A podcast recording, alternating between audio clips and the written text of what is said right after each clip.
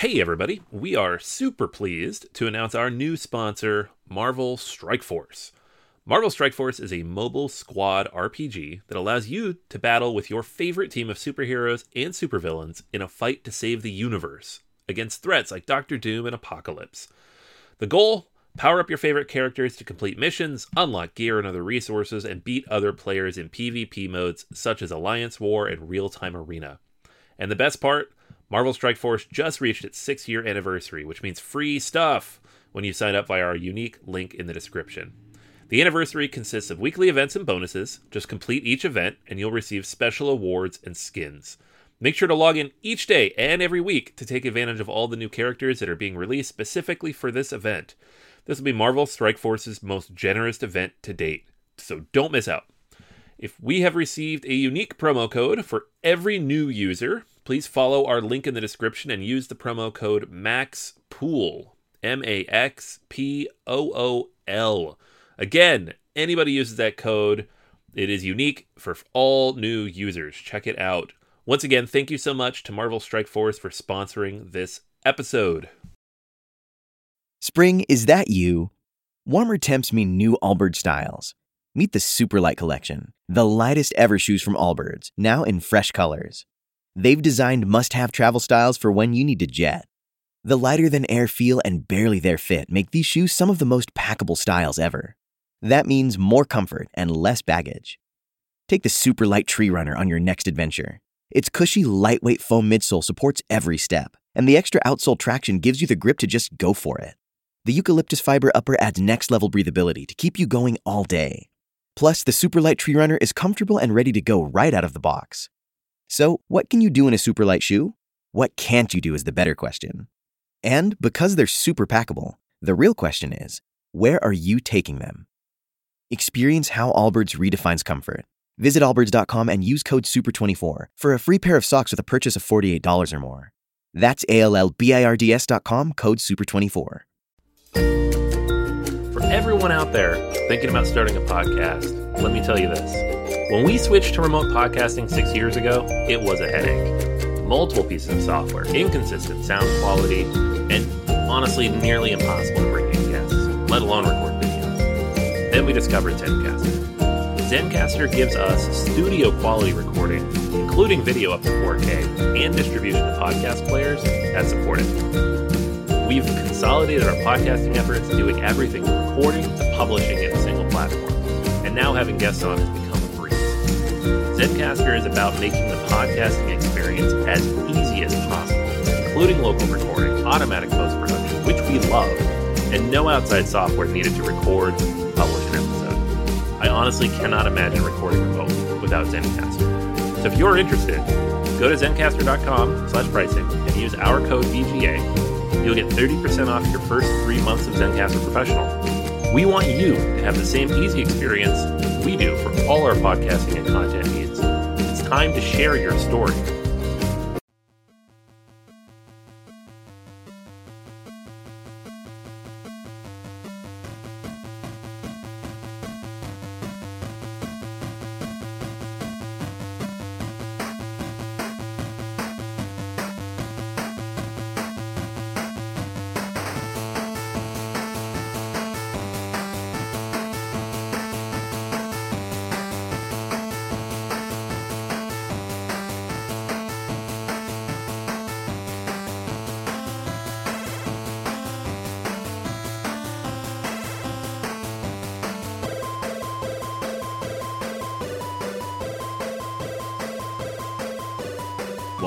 Gamers Anonymous, the podcast about board gamers and the insane fun we have at the table together. This is Chris, And this is Anthony. and this is episode 391 Top 10 Rulebooks of All Time. We'd like to thank all our Patreon backers for helping us bring you a brand new episode. All right, friends, we are back and we are talking about some of the most happy times in the world. You know it, I know it. You get a game to the table, you pop off the top, you take a look at the rule book, and you know what? It's actually understandable. Yeah, who knew that was possible? I did don't know that could be a thing. Yeah.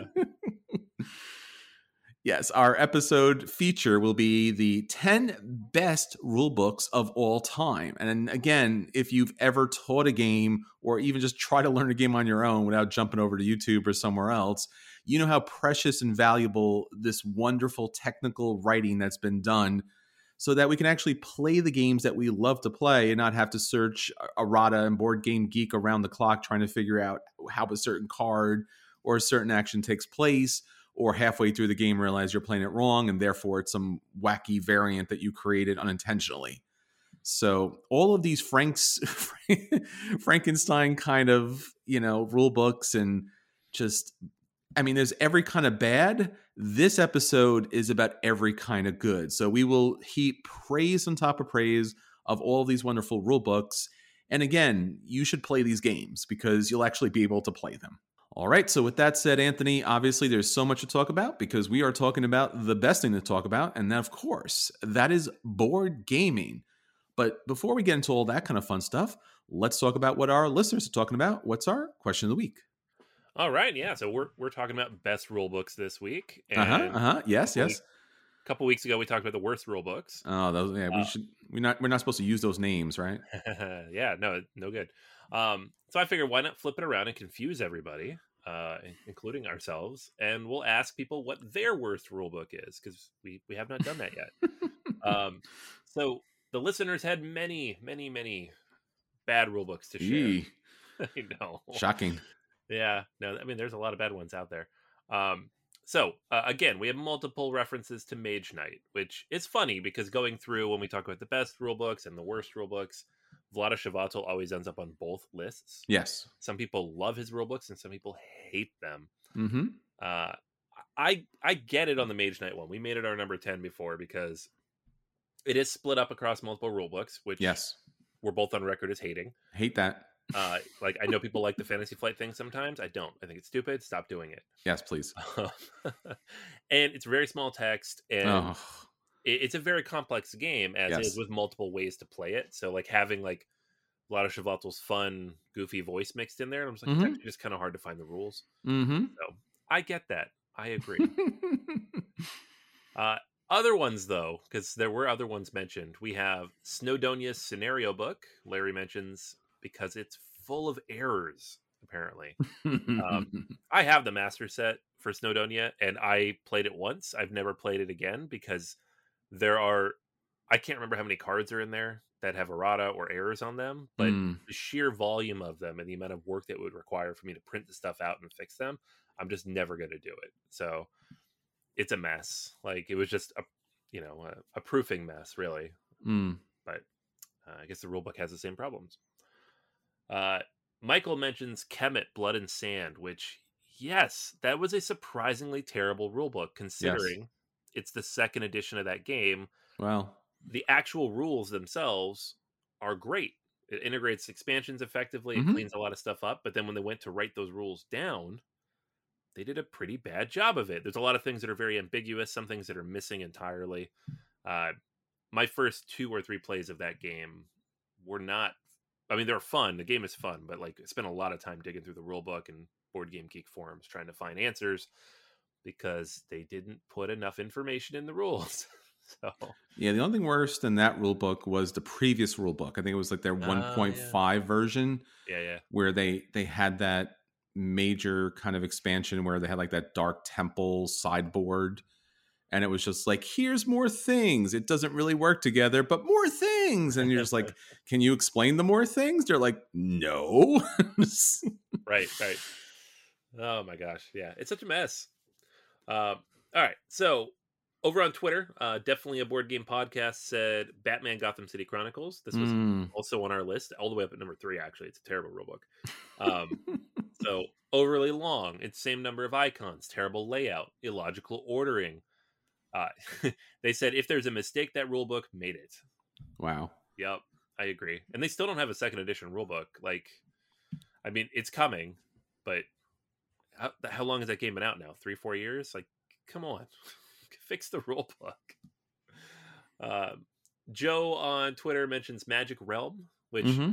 is always the first game everybody mentions when we ask about out of print games because this game's been out of print forever. Mm-hmm. Uh, but he and I have not read this rule book because I've never seen a copy of the game, but he mentions it's incredibly hard to read, poorly organized, long, confusing, and just generally a mess. So, I think anytime you can find a game that has a rule book written by the fans on Board Game Geek, that's Sure. the most popular download. It's probably a, a sign that the rule book's no good. Yeah, or sometimes when fans put up like a player's information card Mm, or an information sheet because the rule book you just can't chop through all of it and it's like here's a sheet. I am not a professional board game designer, but somehow I was able to make something readable and usable. So yay, love those people, but yeah, that's certainly a red flag. yeah, no, it's no good.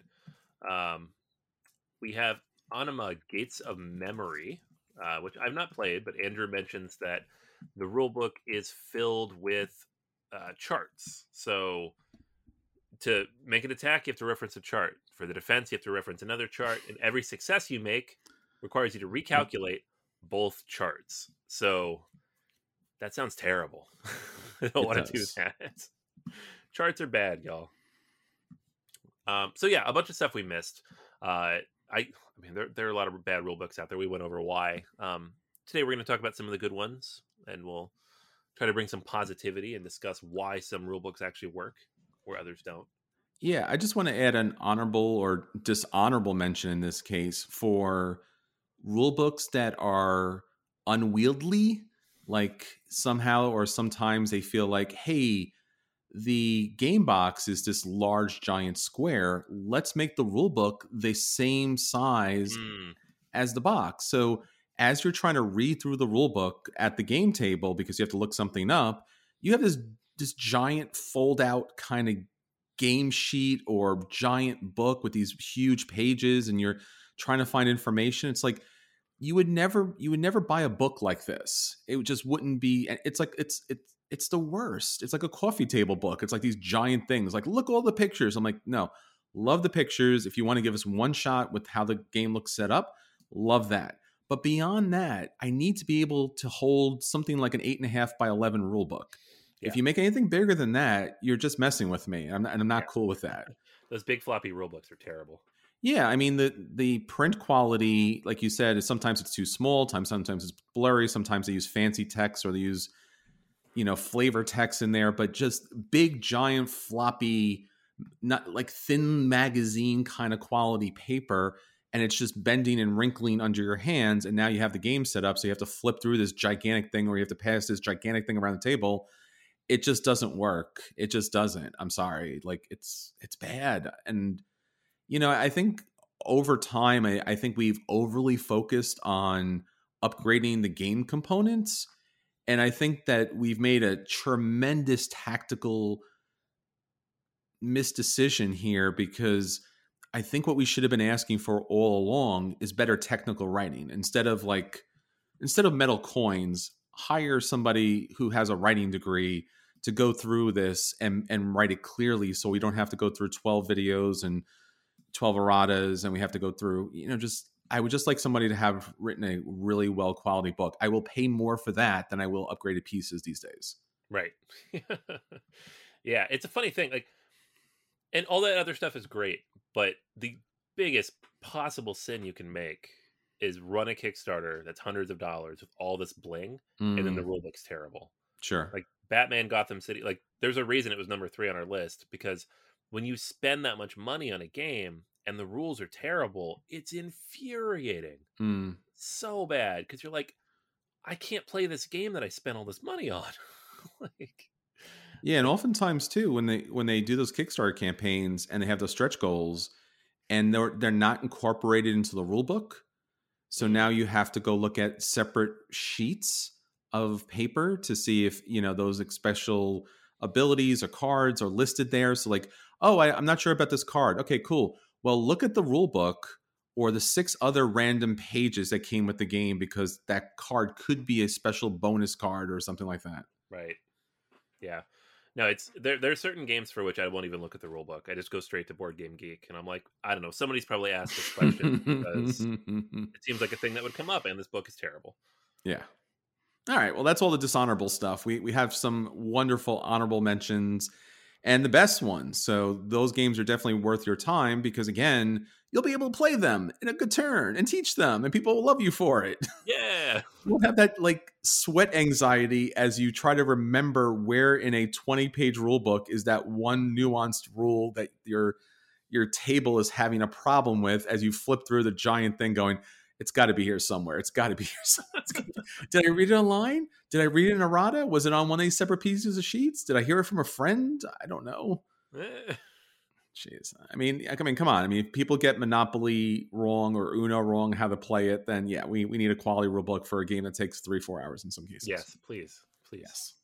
All right, everyone. So that's everything that's happening with you out there in the world. Thank you so much for hitting up all our social media so you can let us know what you're thinking about. Don't forget that these questions a week are always live and available for you on Facebook, Twitter, Instagram, and BoardGamersAnonymous.com. Don't worry, you hit us up, you email us, you reach out to us. We'll let everybody know all the great stuff that you're getting to the table. All right, Anthony. So that's everything that our friends are saying. Let's get on to the games that we want to get to the table. Let's talk about our acquisition disorders. All right. So this is a game that dropped out of nowhere. Uh, I saw that. week. Like, just popped up in my email. I'm like, oh, cool. I wonder when that's coming out. Oh, it's coming out next week. Oh my gosh. uh, Star Wars: The Clone Wars. And so, like, I saw this at first. I'm like, oh my gosh, a new Star Wars board game. And I was like jumping off the walls. And then I saw on the bottom left corner, it said a pandemic system game. Oh. okay i mean that's that's fine i guess um so uh, this is the same designer who did the wrath of the lich king the world of Mhm. warcraft version of pandemic which by all accounts is a fairly good implementation of that Mhm. like both for the theme and for the pandemic system and i've really enjoyed some of the pandemic system games like oh yeah.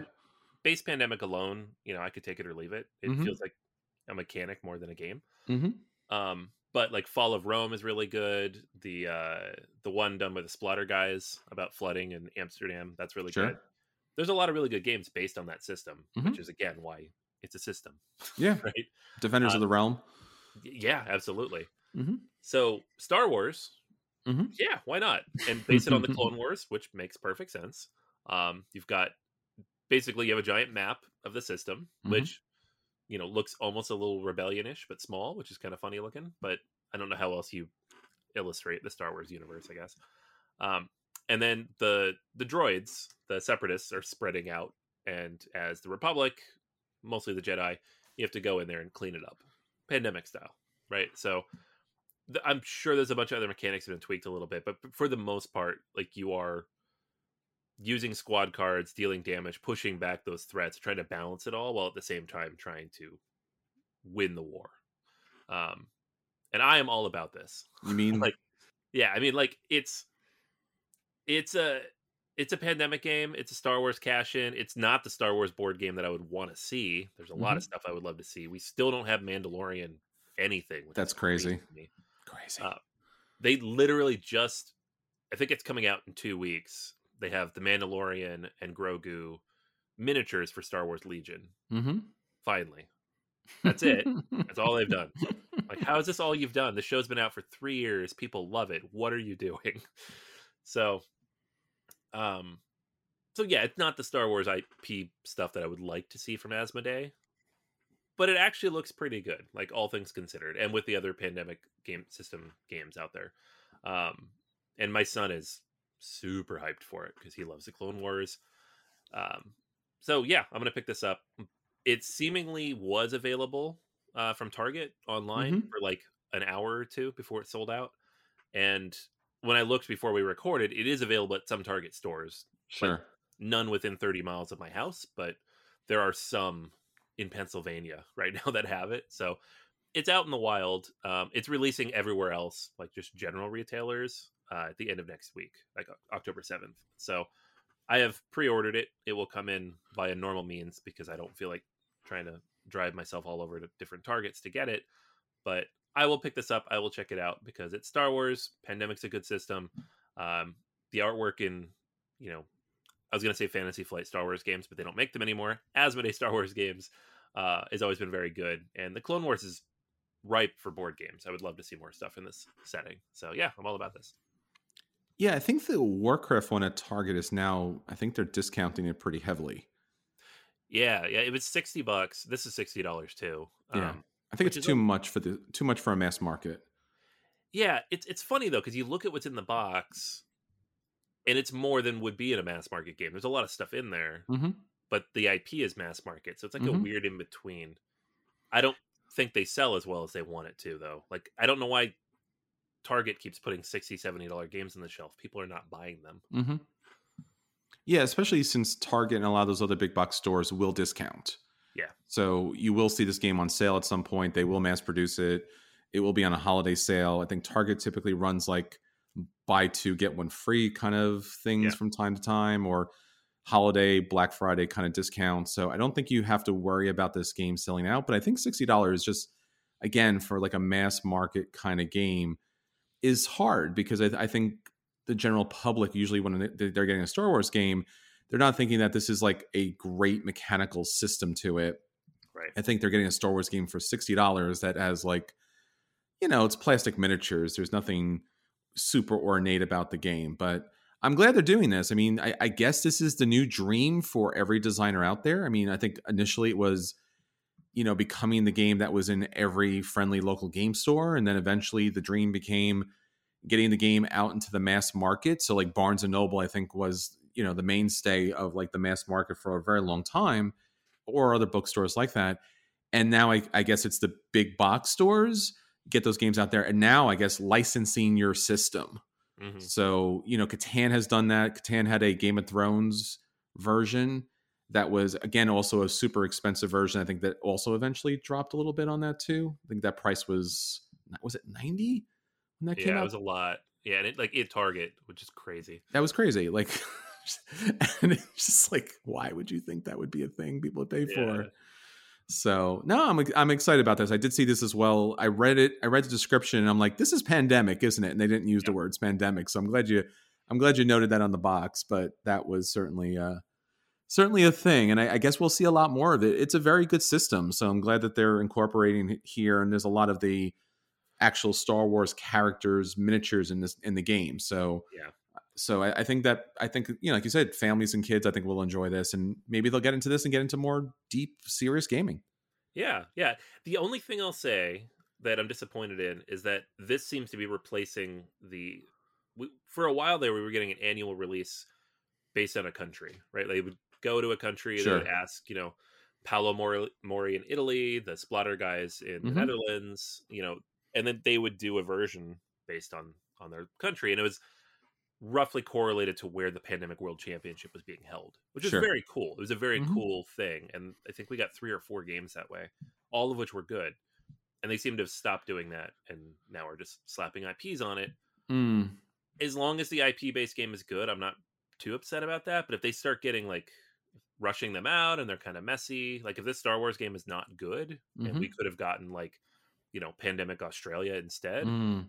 I, i'll be kind of upset about that I'm also a little disappointed too, and, and I guess this is just the day and age of things. Like you'll see like Funko Pops, for example, not just Funkos, but other Funko Pops, where it's like, hey, this new movie's coming out, but it's been spoiled because this company is releasing, you know, toys or whatever they're releasing in in reference this new material that's coming out.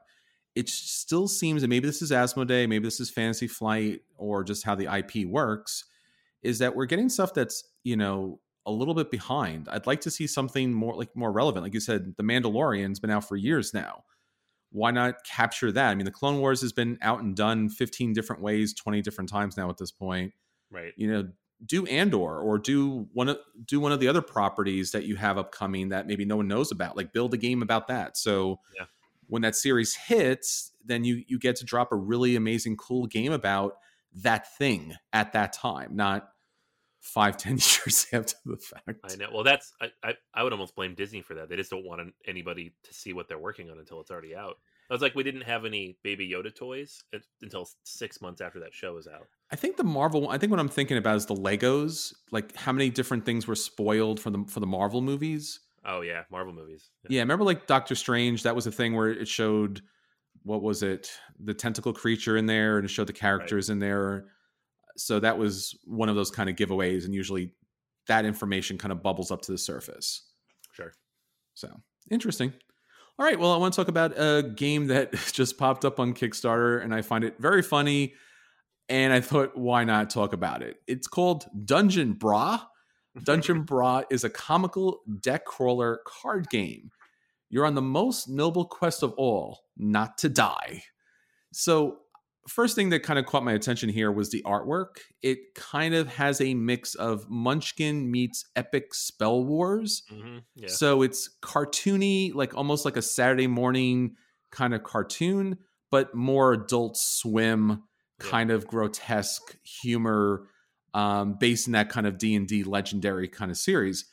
I've always liked the humorous take on D&D. Like D&D goes way back and I've played it, you know, way back and I really like the comical take on this. So this was pretty interesting. And then obviously when I took a look at the game, I'm like, oh, I, I know what this is. So basically what you're looking at here is again, and I don't I haven't played it. This is just me talking about a Kickstarter, but it seems very Munchkin-esque. You get a character, one of your D&D like classes to play and your characters will have melee or have magic, so they'll have some special abilities to be able to do. They will be able to equip the characters with special weapons and magical staffs as the game goes on. And they'll also be able to pick up special additional abilities and people to help you along the way. So basically, you're doing Munchkin, right? You're building up your character with really cool stuff, really cool weapons, and then you're flipping over the deck and seeing what monster you're going to face. And then, of course, at that point, you do everything you can to kill the monster. And hopefully, if you're able to do that, you get treasure. And the game ends whoever gets four treasures or whoever is the last person standing. So again, it has a kind of D&D tongue-in-cheek, smirk and dagger, um, epic spell wars kind of look and feel to it. And then you have a lot of, again, I guess in this case it'd be the Call of Cthulhu. That's this big monstrous cat that you fight at the end, because I guess Cthulhu itself would not be enough of you know a little bit of a joke. So they went in the cat way here. So this is currently up on Kickstarter. It does have one of those really weird early bird specials. So unfortunately, probably by the time we get this out, the early bird special will be over. But you can pick this game up for about twenty dollars if you want to pick up all the stuff, including the expansion, it's going to cost you about $30. But again, I think this is one of those games where you can have a lot of fun with, probably more of a game experience. But again, I think those games do certainly have a place. And if it's making fun of a lot of those tried and true tropes that we've played with all along, this looks like a lot of fun. So, Dungeon Brah, check it out, bro. yeah, Oh. I, I love the aesthetic. I mean, the game does not sound interesting to No. me uh, based on the comparisons that you've made Mhm. and my own gaming preference, but it, it's cool artwork and it's not reasonable price, which is nice. Yeah. I'm I'm seriously I'm I'm seriously take you know taking a real look at this. Like I said, I own a lot of Munchkin because it was something that was easy to play with the family. This seems like something you wouldn't play with the family. It's just it's not straight out grotesque or something super objectionable, but it's something that definitely leans more towards the way. So this is something to play with friends. It plays two to four players, and you know it could be a fun time. This is a game that's from a first time designer as well, so it might be something to back. And again, just like pandemic this seems to be somewhat of a tried and true system. And hopefully the mechanics avoid that kind of munchkin 12 hour kind of play where you're just knocking each other down 20 times. Right. all right so that's everything for our acquisition disorders. Anthony now let's get on to the games that did hit the table and let's talk about our at the table this week. We'll let everyone know if those games are a buy and they should run out and pick those games up. If those games are a play and they should sit down and play them. If those games are dodged they should avoid them or if those games are in fact the dreaded, dreaded, dreaded burn, brah, and you should just not even even consider it, not even close, not even a little bit. so, what do you have up for this week? All right. So uh, we've I've made fun of this game enough, so Mhm. I figured I had to get it and play it. So Well, there you go. if it's any good or not. Um, Way to take one for the team, bro. yeah, Twilight Inscription is Hmm. a roll and write based in the Twilight Imperium universe. Uh, so it just see you laugh when I say it. It's, I laugh when you say it because it's literally the opposite of Twilight Imperium, which is is. like the complete opposite, right? The antithesis of all of that. Yeah. To be fair though, this is the biggest, longest roll and write I've ever played. So right, there you go. they've got that going for them. Which is also the opposite of what a roll and write should be. I know. um, so here's the thing: it shouldn't work because of all that. Yes, it does kind of work though. Ah, all right, fine. I, it's it's not. I don't know. Well, I'll get to like final thoughts in a minute, but first, here's how it works. So everybody gets four sheets, which is a lot, right? And so when you buy the game, it's fifty or sixty dollars. I don't remember what it is. It's a lot for a roll and write. But in the box come thirty-two sheets, and they're laminated um, plus a, a 33rd sheet for Mecatol Rex, and two fairly large decks of cards. Um, you got these little chalk markers, which I've never seen before. So usually you get dry erase, which is terrible, and the pens are not very good, and you end up throwing them away like six weeks later. These are like orange chalk markers because the board, the, the player mats are actually very dark. They're, you know, Twilight Imperium color, they're dark blue.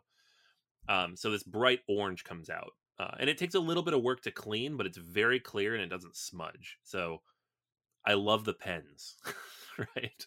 The pens get a buy. Um, but the game itself, the way it works is you're going to create an event deck, and this is how you kind of run the game effectively. So every round, you're going to flip over the top event from the deck.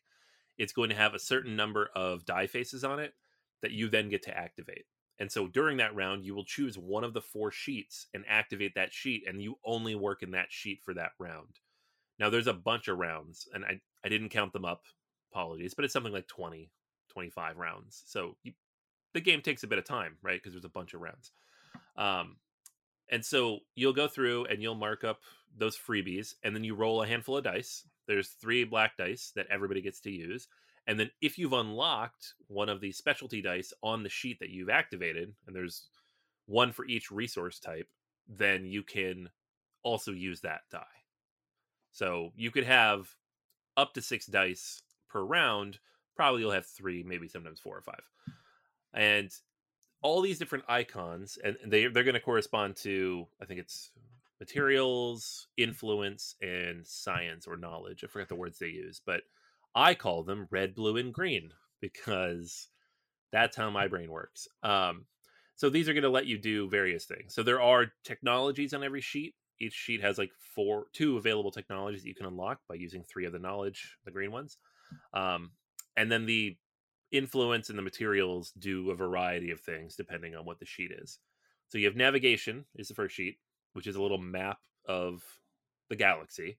Um, you can draw lines between systems and then you can circle systems to claim them and when you claim them you get the resource within them or the thing right so some of those are planets themselves which when you circle a planet on the navigation sheet you can then go over to your expansion sheet on a later turn and unlock a planet there are six planets on the expansion sheet and these have more icons on them um, there are also a bunch of different resources uh, shown on the navigation sheet and these are going to correspond to your industrial sheet.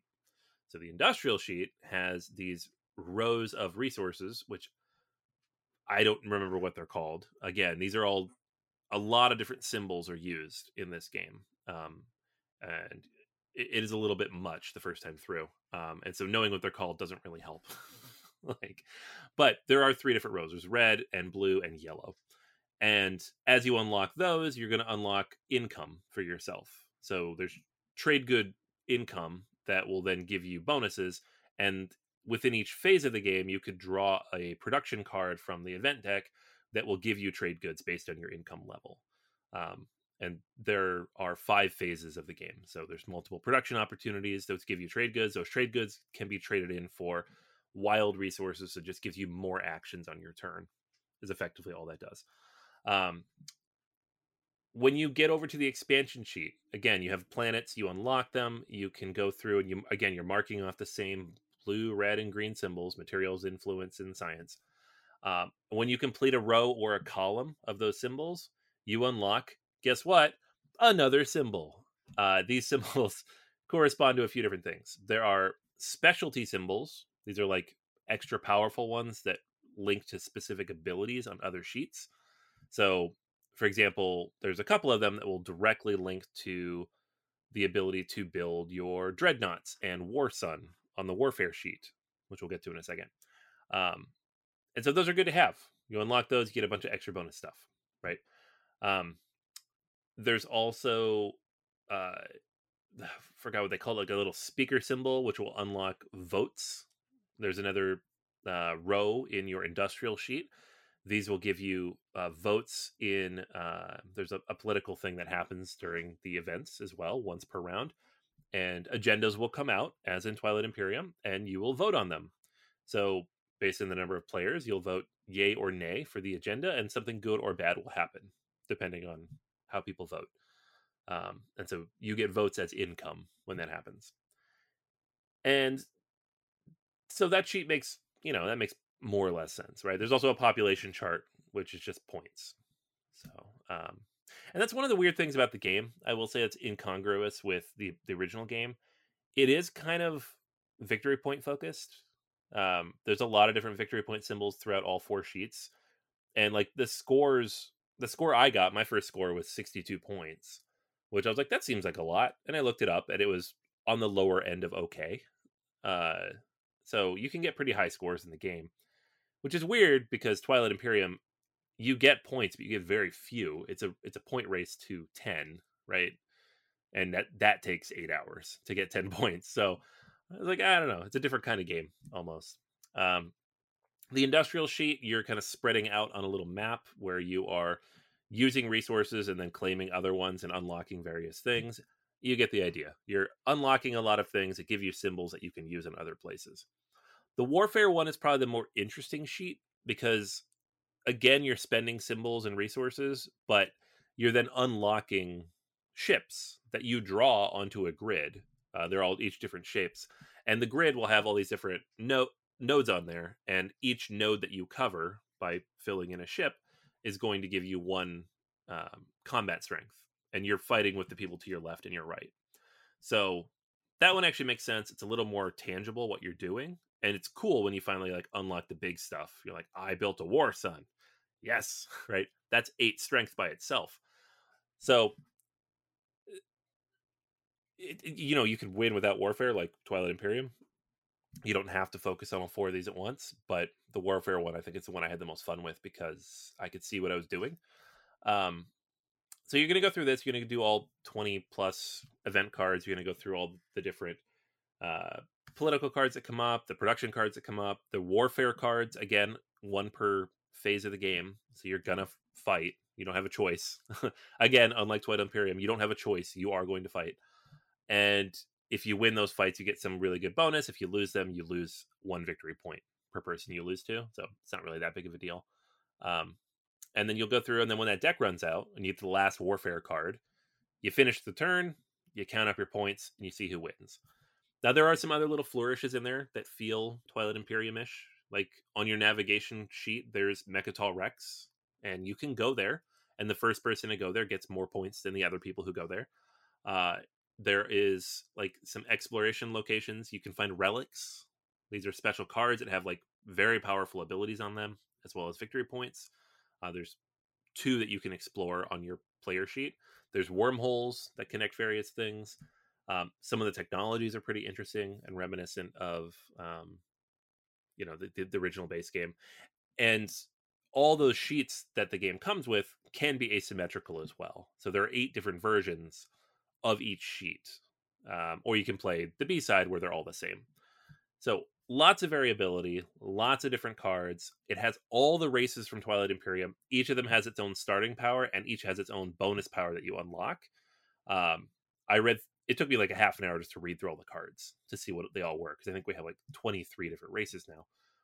So it definitely gave me a Twilight Imperium feel, and I enjoyed that at the same time there are those little bits that are incongruous because it would be like you can't take a giant 4x game that takes 10 hours and convert it perfectly into a different genre and that's fine i don't that doesn't really bother me um too much but all the people saying like it's twilight imperium but shorter it's not it's a different game right? It's the same theme but it's a different game and it has some stuff that you might like from that.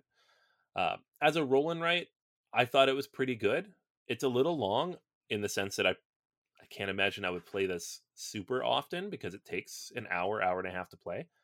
Um, and people who don't love roll and writes anyways, are going to be like, I'm not an hour and a half. Are you crazy? So there's that. But the sheets do really integrate very effectively with one another. Uh, the the voting mechanism is very interesting. There's a lot of agendas. You will only see four of them in a game, so you can cycle through a lot of those.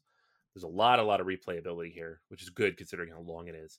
And the solo mode of the game is fine, right? Like it's there's a, like a little track and it measures when certain things become unavailable when they flip over, and you can just kind of go through and play it on your own. And that took me 45 minutes, which I think is a pretty solid amount of time. So I wouldn't put this above Fleet, which is still my favorite roll and write. I, I think it's like the perfect mixture of complexity and still like simple fun. Like I want these types of games to have a lot of things that chain into each other. So if you do things in the right order, like I did this, now that unlocks this, and that unlocks this, and now I can do this, and now I did that. That's fun in any Euro game, and in a roll and write, it's it's very nice. Um, this game has a little bit of that, but mostly you're just building up different elements to balance each other out and trying to keep track of all the things you've unlocked. So there's a lot of tracking here, and I think maybe my mindset will change once I've played it more than the three or four times now that I've kind of tackled through it. But it's it's a lot, right? So you can't sit down and play this with anybody who doesn't a like big long games already, and it's not even that complex, but there's a lot going on. So they have to have that mindset of being able to track all that stuff, and b they have to like roll and writes because I think somebody who hates a roll and write is not going to be converted by this game. Um, there's no reason why they would be. Like you're rolling stuff, you're marking it down, and there's not really any interaction other than the warfare and the agendas, which that is interactive for sure, but I don't think it does enough. Right. Last thing I'll say is the box says it plays one to eight. I don't know what table you'd have to play this on to play eight people because the four sheets that you have are enormous. It's like each sheet is like an eight and a half by 11 sheet. So you have like this two square foot chunk of real estate in front of you for your sheets. If eight people were doing that, you'd have to be on different tables. You need a projector or something. I don't know how this would happen. It's like I can't imagine playing with more than three or four people. But all that said, I'm gonna give Twilight Inscription a play. It's a solid roll and write. It's fun. It was an interesting experience, especially based on Twilight Imperium. It it works. Somehow it works. It's not a dumpster fire of a game, which is what I was worried about but it also didn't like blow my socks off and change how I think of roll and writes or anything. Like I'm not like clamoring for more 4x roll and writes because I think I, I don't know. I think if you took almost any other 4x and tried to boil it down this way, it probably wouldn't work. But somehow this works in whatever form it is. You know, it's not a home run, but it's it's a solid double. So Twilight Inscription, that's a play for me. Yeah, I think for the cost of this game and for the legacy of TI4, the fact that this game works is just a miracle in and of itself. So I'm, I'm really glad to see that. For the length of time in this game, I would probably take that and invest it into a TI4 game before I would do the roll and write. But I'm glad that this works. Yeah, yeah, it's it's hard. Like I know some people are like, "Oh my gosh, I can play Twilight Imperium in two hours now," and I'm like, "No, you can't. This is not Twilight Imperium." it's it's the same theme. If you sure. really like the theme of Twilight Imperium, yeah. but you don't want to play a ten hour game, then yeah, this is great. But if you want that experience, that's sure. not what this is at all. Yeah. Um, it's a 4X roll and write, which is apparently a genre now because there are two or three of them. Um, so yeah, I don't know. Give it a shot if you like roll and writes. Probably track somebody down who has it first because don't spend sixty dollars on this game until you know you're gonna like it. Yeah, I hear like, you. I'm gonna keep it. I like it enough. That's great. Excellent. Well, I want to talk about a game that recently got to backers. It was a game from Renegade Games called My Father's Work. Now, this is a epic, and I mean epic, Victorian mad scientist game in which you play three generations of a family. You and all of the other players at the table that are competitors are members of this family that are reading through the journals of your previous ancestors and former mad scientist, and you're picking up your, in this case, of course, your father's work, and you're continuing their, uh, I guess, depending on the story, it's creepy legacy. Let me start off by saying here that this game has a lot of content to it. It's a hundred dollar game on Kickstarter plus shipping and everything else. And there is three main kind of scenarios to play through, and each of those scenarios has multiple endings to it. So this will not be a full, complete review of the game. I played through one of the scenarios and I'm going to give my impression on that. The other challenge to give a review here is that there is an endless number of spoilers, and I'll explain why in a second.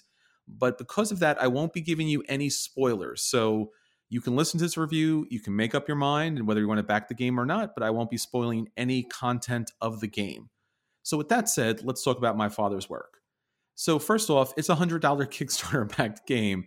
And so you are going to get really nice components in the game. There is a number of different miniatures that you can play with. And basically, you are putting one for you as the mad scientist, one for your spouse, one for your servant, and one for your Igor kind of character in the game. Now, the miniatures are, you know, able to kind of lock into your own colors into the own and specific shapes. So you can pick whatever character you want to represent you and the other characters in your family. Really love that aspect of the game. The miniatures are well detailed, as well as all the components in the game. So you have really nice little shiny clear plastic cubes for knowledge. You have metal gears for all the mechanical work. And you have like screen printed animals and screen printed dead bodies, because again, very Frankenstein esque as far as the game's concerned. The artwork in the game is great. The graphic design is nice and crisp, easy to read. Uh, the rulebook is a little more challenging. Now, again, like I said, I'll get into a second why that is because again, there's multiple scenarios and multiple pathways as far as the game will play with multiple endings. So a lot of stuff comes onto the board. So when you open up the scenario, you get a bunch of tokens. Now, I did not play the other two scenarios, I can't speak to it, but the one I did play had some pieces in it and had an endless number of tokens to it that did come into play throughout the game. Now, beyond the the you know the rule book being able to tell you how to play the game, there's also a lot of flavor text. And some of the flavor text I'm sure is tongue in cheek because it's trying to depict that period. So for example, it'll say a piece that becomes lost can be purchased again during a later round, which means you can regain your spouse. That's one of the um, worker placement pieces you can have in the game. If you have enough money, just as in real life. But I'm bump, right? So there's a lot of that kind of uh, tongue in cheek humor throughout the game. Some of it, it's dark humor. Some of it's horrific. Some of it's just flat out funny. Um, a, a lot of attention was put into putting something together as far as like a story narrative is concerned. And you could really feel that here in this game.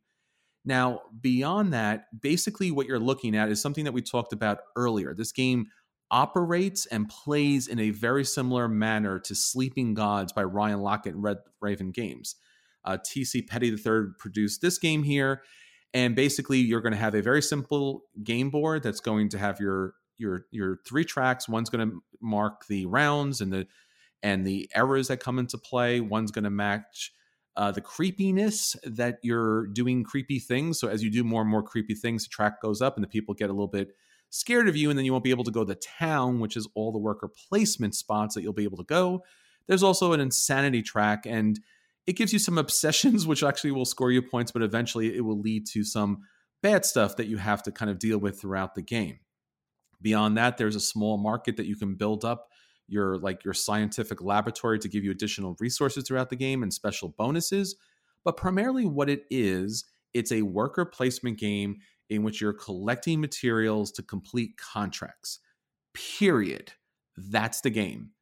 Now, there's a little twist to it, which is everyone gets like this master creation. This is the kind of big creation of the game.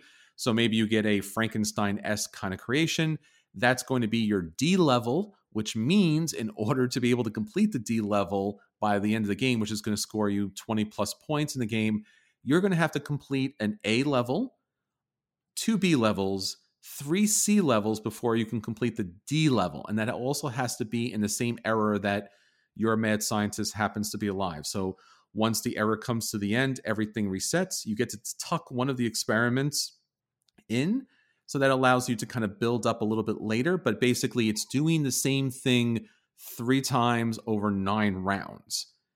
The game itself, if that was it, that would be a fine, okay game.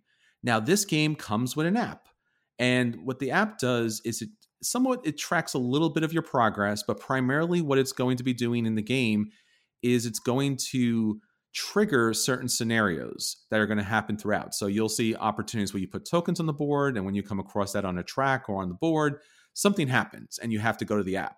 So the app will kind of, you know, give you hints at least a little bit about what's going to happen when you hit a certain mark. Once you hit that mark, you click the app, then the app tells you what happens. Sometimes nothing happens, which is really boring. I don't know why that was. And sometimes it leads to a certain path.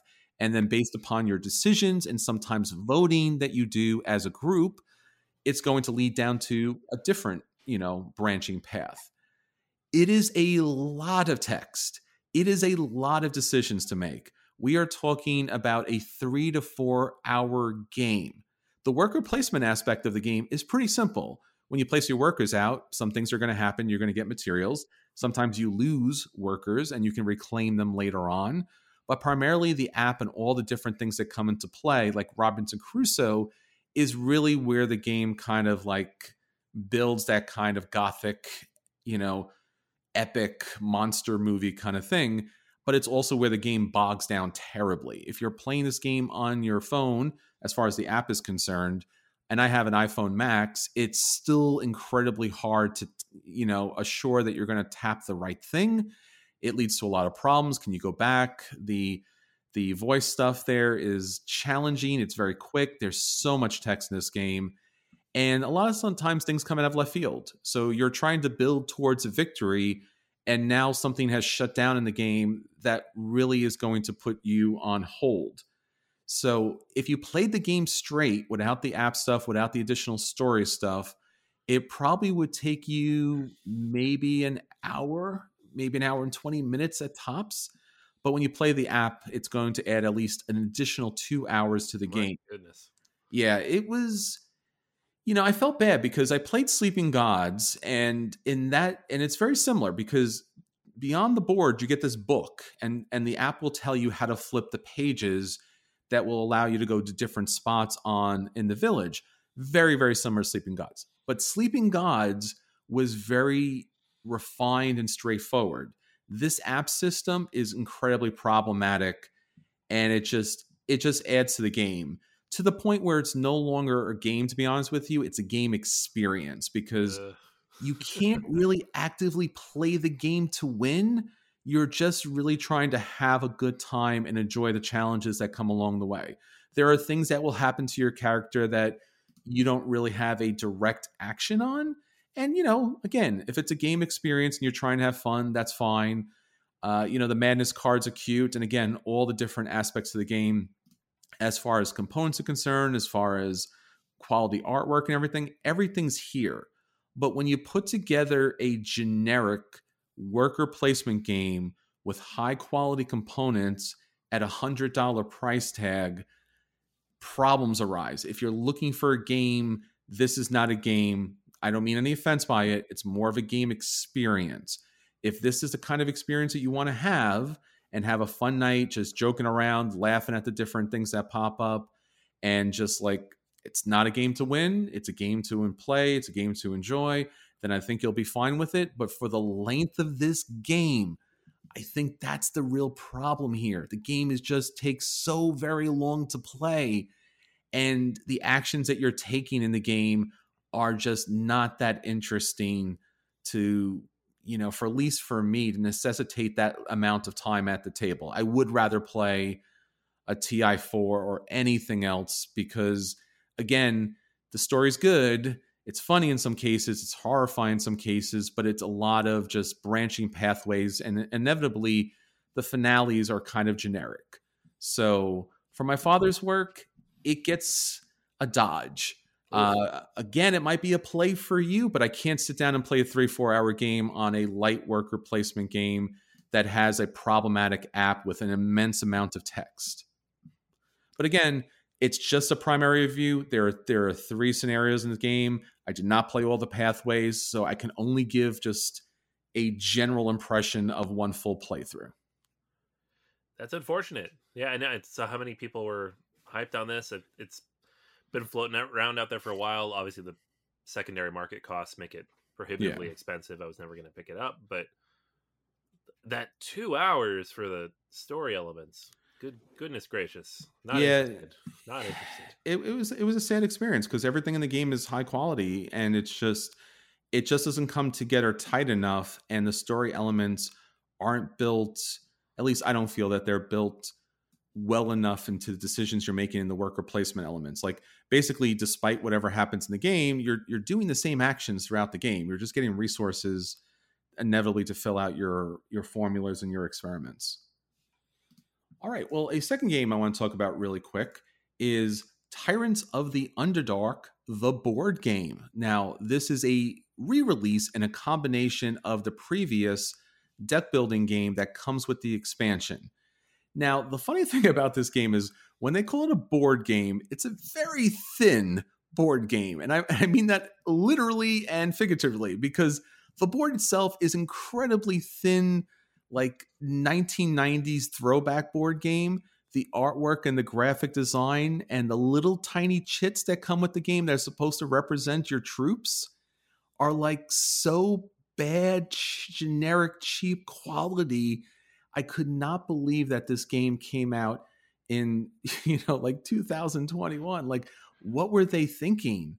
It's just and even the board itself like if you if you if you don't play the full player four players you just assume that one portion of the board is off limits mm-hmm. so that was kind of funny because i'm just like wow this would never be a game that i would think would be released today especially with all the high quality components and everything that's out there but small tiny punchboard chits that are such poor quality and the graphic design is like just a bunch of circles and lines now, that being said, this is an excellent deck builder. Yeah. And it's kind of an excellent deck builder because it's kind of Ascension and this is a D&D version of Ascension. So this is you know an official version of Dungeons and Dragons from Gale Force 9 and the artwork here is fantastic, the lore here is fantastic. And again, we are playing the Underdark territory. So you play one of the drow houses and the deck building elements, it has some of the standard cards, but then you, with the expansion here, you get to decide to what two decks to smash together, and that becomes your market.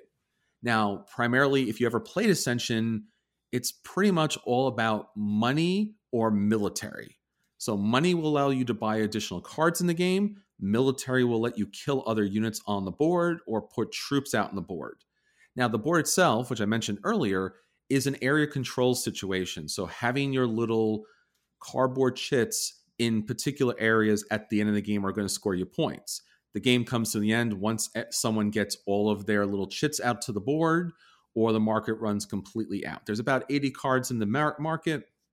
Plus, you do have those standard like money card or attack card that you can purchase at a very low rate, but it does kind of, you know, fill your deck up a little bit.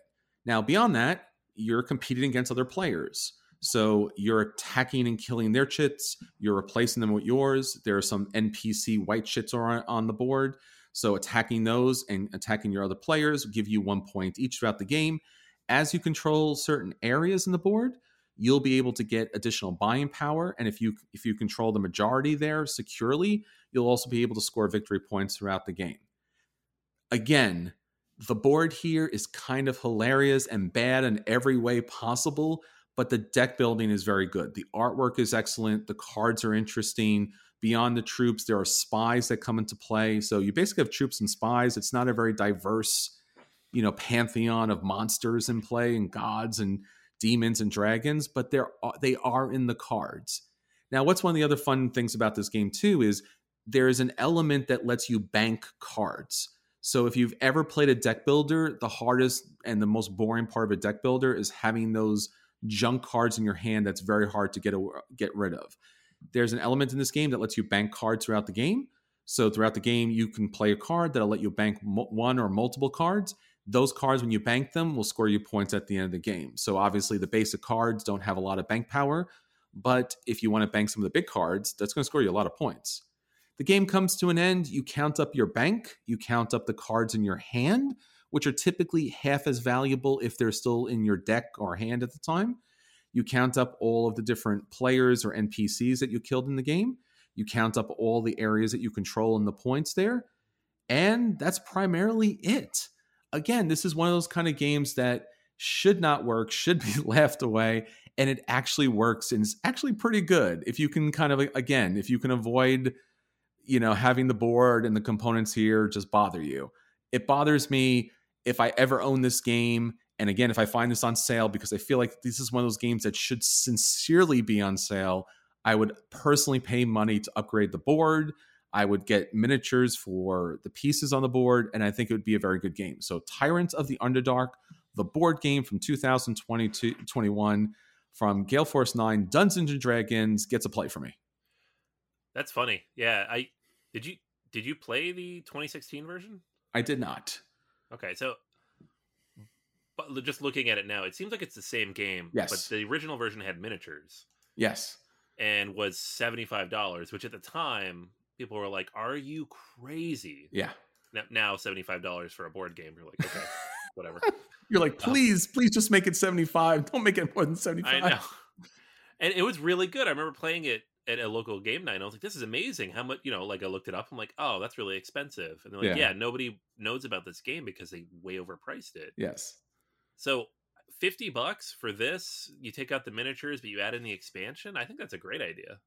Yeah, I think both of them have the same board and the same setup. I think the only difference is the miniatures versus the little cardboard chits. Yeah, which I mean, it's miniature. They were nice. I remember them being nice, but mm-hmm. if it's a fifty dollar difference, please, I will take the cardboard all day. Yeah, I think I think again it was based on the idea, like you said, it was that many years ago versus now. Yeah. So again, I think the game is good enough that I would pay the extra money for the miniatures, just because the chits are such small, poor quality that it almost it kind of offended me to play it. I was just like, I mean, I'm, I'm really talking little tiny circles, you know, that were just it, yeah. again, it's it, like you said. Other than the miniatures, it's it's it's basically the same game, but it has the expansion included there. Yeah, yeah, they do look terrible. Mm-hmm. all right, everyone. So that's all the games that are hitting our table this week. Let's get on to our feature review. Our feature review this week, of course, is one of the most important elements of any board game, and that's the rule book. Not the little miniatures, not the little chits. It's the rule book. So we wanted to take this special episode to talk more about these fantastic rulebooks that make the games playable and makes the games teachable. So Anthony, I will leave it all up to you talking about these wonderful rulebooks. Yeah, no, these are fantastic. Um, and thank you to our lovely listeners and, and readers and everybody who kind of helped us put this list together. Um, because rulebooks are funny. When you're reading them, you're like, wow, this is great, or wow, this is terrible. But when you go to think back on which rule books really stand out, unless they were particularly bad or particularly good, it is hard to kind of pull them out. So, mm. thanks to everybody who helped here. Um, first up at number 10, we have, and I mentioned before, he's on the best list and he's on the worst list. A lot of Chvátil's Dungeon Pets. So, there's a lot of recommendations for Vlaada's rulebooks. Space Alert seems to be a very popular one. Uh, it's not a mm-hmm. game that I think either of us have played, though so it's not one we could speak to. Uh, but Dungeon Pets have played, have read the rules, have learned from the rules, and it has that special Vlaada Chvátil charm. It's funny, it's engaging. The examples uh, do a good job of showing the game, but also capturing the tone of the game, which I think is really important in the rules. Like capturing the tone of what you're doing. Like, it not you know, you don't want it to be stereo instructions, but you want it to be clear and direct enough to fully understand the game and have a little bit of character to it. Not too much character, or you can't find the rules, but enough, right? So it's fun, it's engaging, it's interesting. And Dungeon Pets, with a 20 page rulebook, had a lot of lifting to do, but has a good balance of examples, has a good balance of like clarifying text within the breakdown. It uses the bolding effectively um, it doesn't bold like every other word so that you can't actually use it to scan for things. You can scan through the text and find the information that you need um, effectively. There's enough illustrations to show you what you're looking at when it's describing something, but not so many that you don't that it's overwhelming. Um, it's a solid rule book, and you can reference things fairly easily because it's broken down by phase uh, with a nice appendix at the end. So that is number ten. Vlaada Chvátil's Dungeon Pets. Next up at number nine is uh, a game I know that you've played, Chris Underwater Cities. I may have played that before. You may have. You May have a little bit. Uh, so this is from Vladimir Suchý, um, and this is we didn't learn the rules ourselves. Somebody else was reading this when we played it at PAX, and you know they seemed frustrated. So at first I'm like, oh, maybe the rules aren't that good. But then when I got it home, I got my own copy and read through them. I'm like, these, it's a great rule book. It's very direct. It's very clear. You know, you get the nested layout of information. You go from setup to order of play to gameplay to specific actions, and then zoom back out again to the elements that are most important. There are good illustrations again throughout. We have things broken out into the yellow boxes that are important for specific mechanics that are not part of the course of play. The iconography is printed in the rulebook. You have to do that. If you're going to reference a thing, you got to show me the icons in the rulebook so I know what I'm talking about with a reference easily visible in those pages. I shouldn't have to reference a separate piece of paper or like 10 pages later to find out what you're talking about. Um, it has maps and illustrations of the full board. That's one of my pet peeves in a rulebook is when it zooms in so close or it only shows a specific scenario with that rule and you're like okay but how does it apply for the other 15 ways this might happen? Underwater cities covers that you know and it can't cover every card but it, it does a fairly decent job. So uh, underwater cities at number nine. Uh, number eight i'm gonna i know some people don't like these but i love it. I love games that do this. Legends of andor as well as the adventures of robin hood both from michael menzel these are learn as you play games.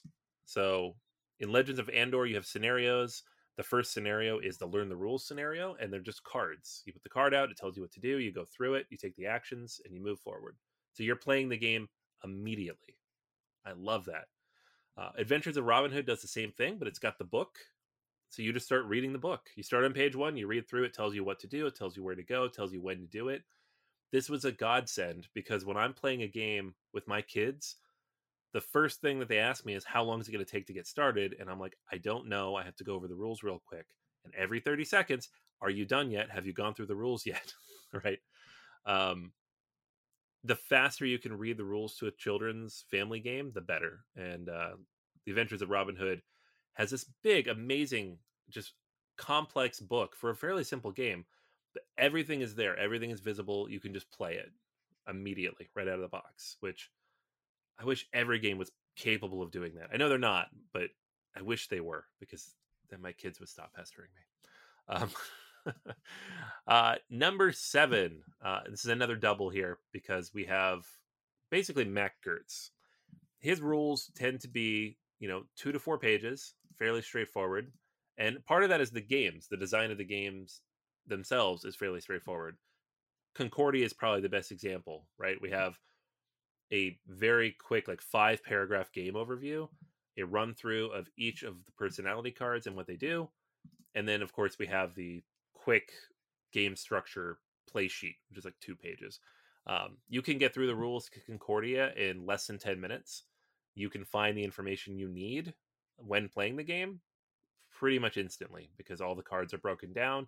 All the information you need for an action is on that card section. So if you need to remember how the architect works, you look up the architect section on page two, and you you figure it out. Move colonists, build houses, and there's a nice example there.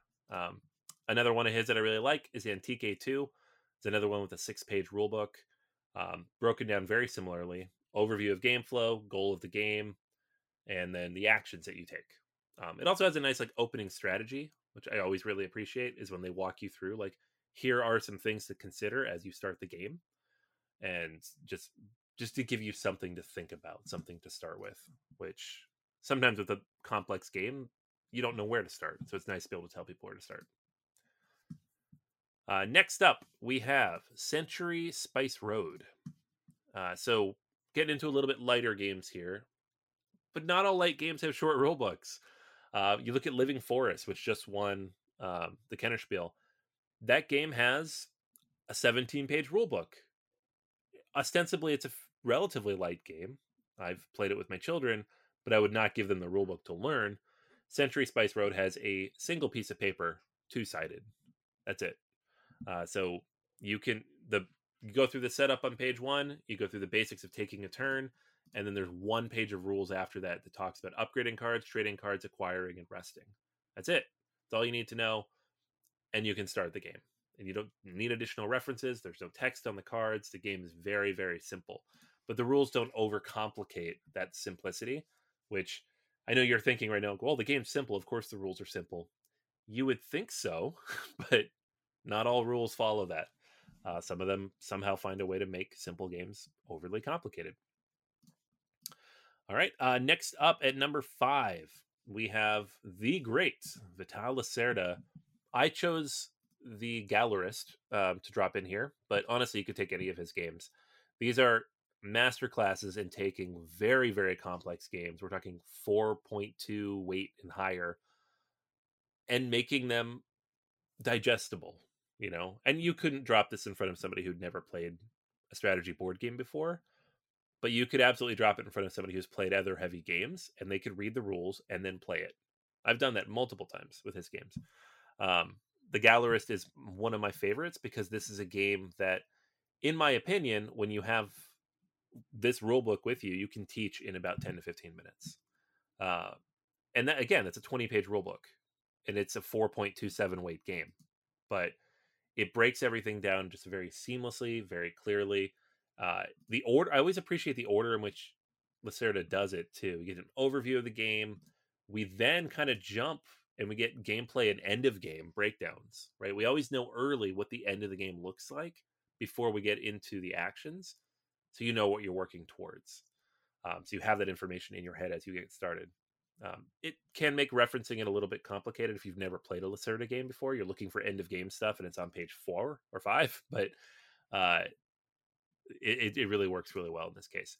Again, another case of where each key piece of vocabulary is bolded, uh, and they they use two or three colors, not eleven colors. like the Z-Man rulebooks, not in here because those fourteen colors they use to highlight all the different wording in there, not a fan. Um, but Eagle-Gryphon games and their rulebooks, and specifically for Lacerda, it's clear, it's consistent, it's visually compelling, and it's easy to find the information that you need, which for a very complex game is absolutely crucial. And you can see everything. Another big sin of a rule book not showing you the information that they're talking about. You have to see what it looks like in the rule book before you can do it physically.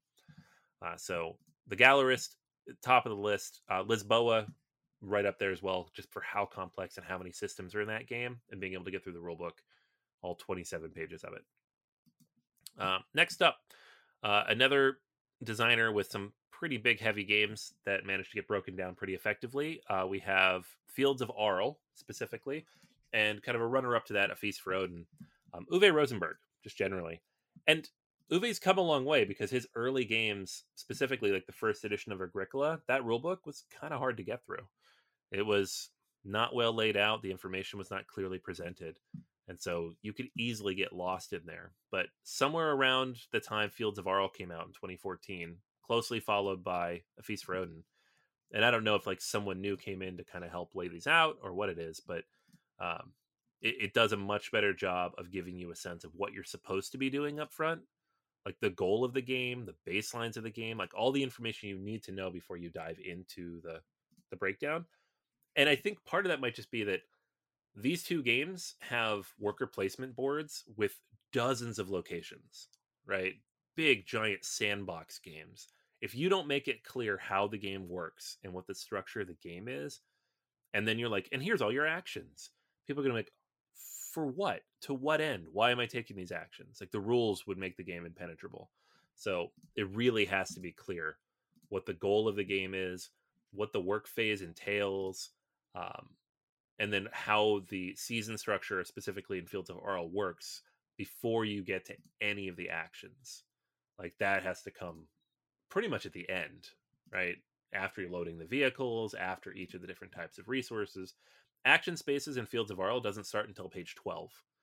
Um, and I think in earlier worker placement games, that might have started on page five. And then you'd go through all the other stuff at the end and be like, okay, but why am I doing any of this? right. Um, and they really kind of mastered that layout, which I think is important.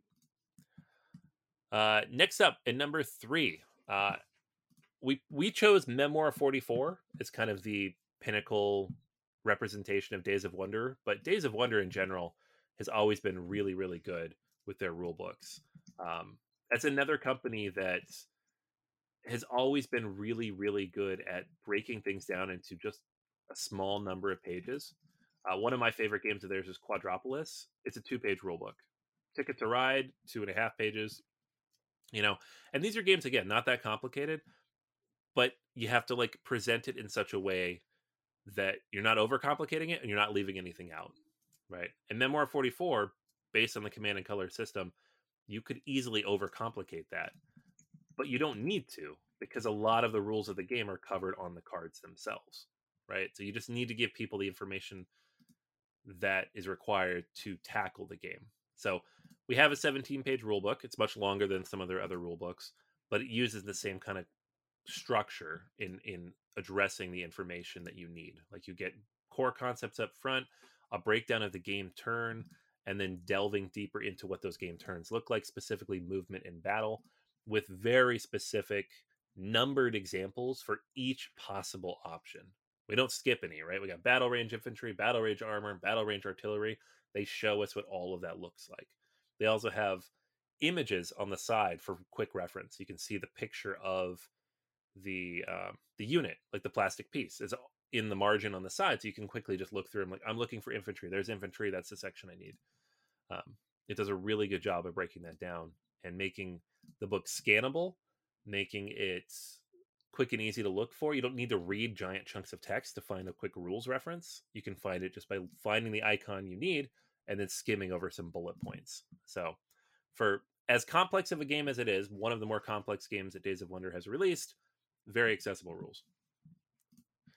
Uh, number two, uh, we talked about this earlier, pandemic, and I think just the fact that we call it a game system, right, speaks to the rules that they're so elegant and simple and can be repurposed and reworked in so many different ways that they had to have been very solid from the start. And you know, Matt Leacock has given speeches about this. He's written articles about this, like how he developed these rules and tweaked them and adjusted them over the course of several years. And it just works. It's very simple. It's it's very straightforward. The rule book walks you through the basics in a fairly straightforward manner. Um, you can pick up the rule book for this game, learn it, and start playing it.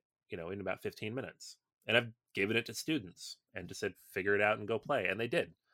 And it's not the simplest game in the world. It's not, you know, it's not Century Spice Road. It's not a Days of Wonder game. It has a little bit more heft to it, and yet it still works seamlessly.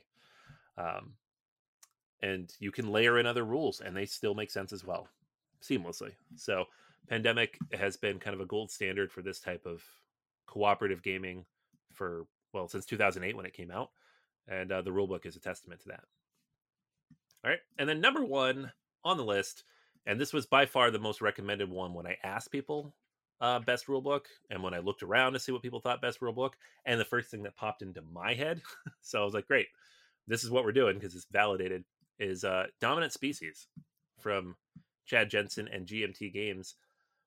GMT Games in general has always done a fantastic job with their rules, right? These are complex games with a lot going on, and they break them down in a very simple, direct approach that works. Um, it's numbered, there's always an index. You can find things based on reference points. So 3.1.1, right? That's what you're looking for. Uh, it's a very easy to find in the rulebook. Um, you don't have to like dig around and look for a paragraph that might reference what you're looking, what you're what you're trying to talk about. Unlike some other GMT rulebooks, we get specific visual representations of the elements that we're looking at. Um, you know, we get less of the numbered breakdown in this game than we do in some of their other games, but we do get breakdowns by specific actions, initiative, adaptation, regression, abundance. All those concepts are broken down clearly with very clear examples. Um, it's just a very well written, very accessible, easy to use rule book with references at the end for all of the key information that you'll need. And uh, Dominant Species Marine, equally as good, a bit shorter. It's a shorter game. This one's 20 pages. Marine, I think, is 16. Uh, but yeah, Dominant Species just remains for such a complex game that takes four or five hours to be able to read the rule book in 15 20 minutes and really know what you need to do and teach this game is amazing yeah and seemingly it's one of the crunchiest heavy complicated esoteric games out there in the world and somehow you can play it based on its rule book, which is amazing. It it really is. It really does everything that it, that a great rule book needs to do. So certainly deserves to be on this list, especially as number one. All right, everyone. So that's everything for this week. Until next time, this is Chris. Hey, and this is Anthony. And we'll save you all a seat at the table. Take care, everyone. Bye. See ya.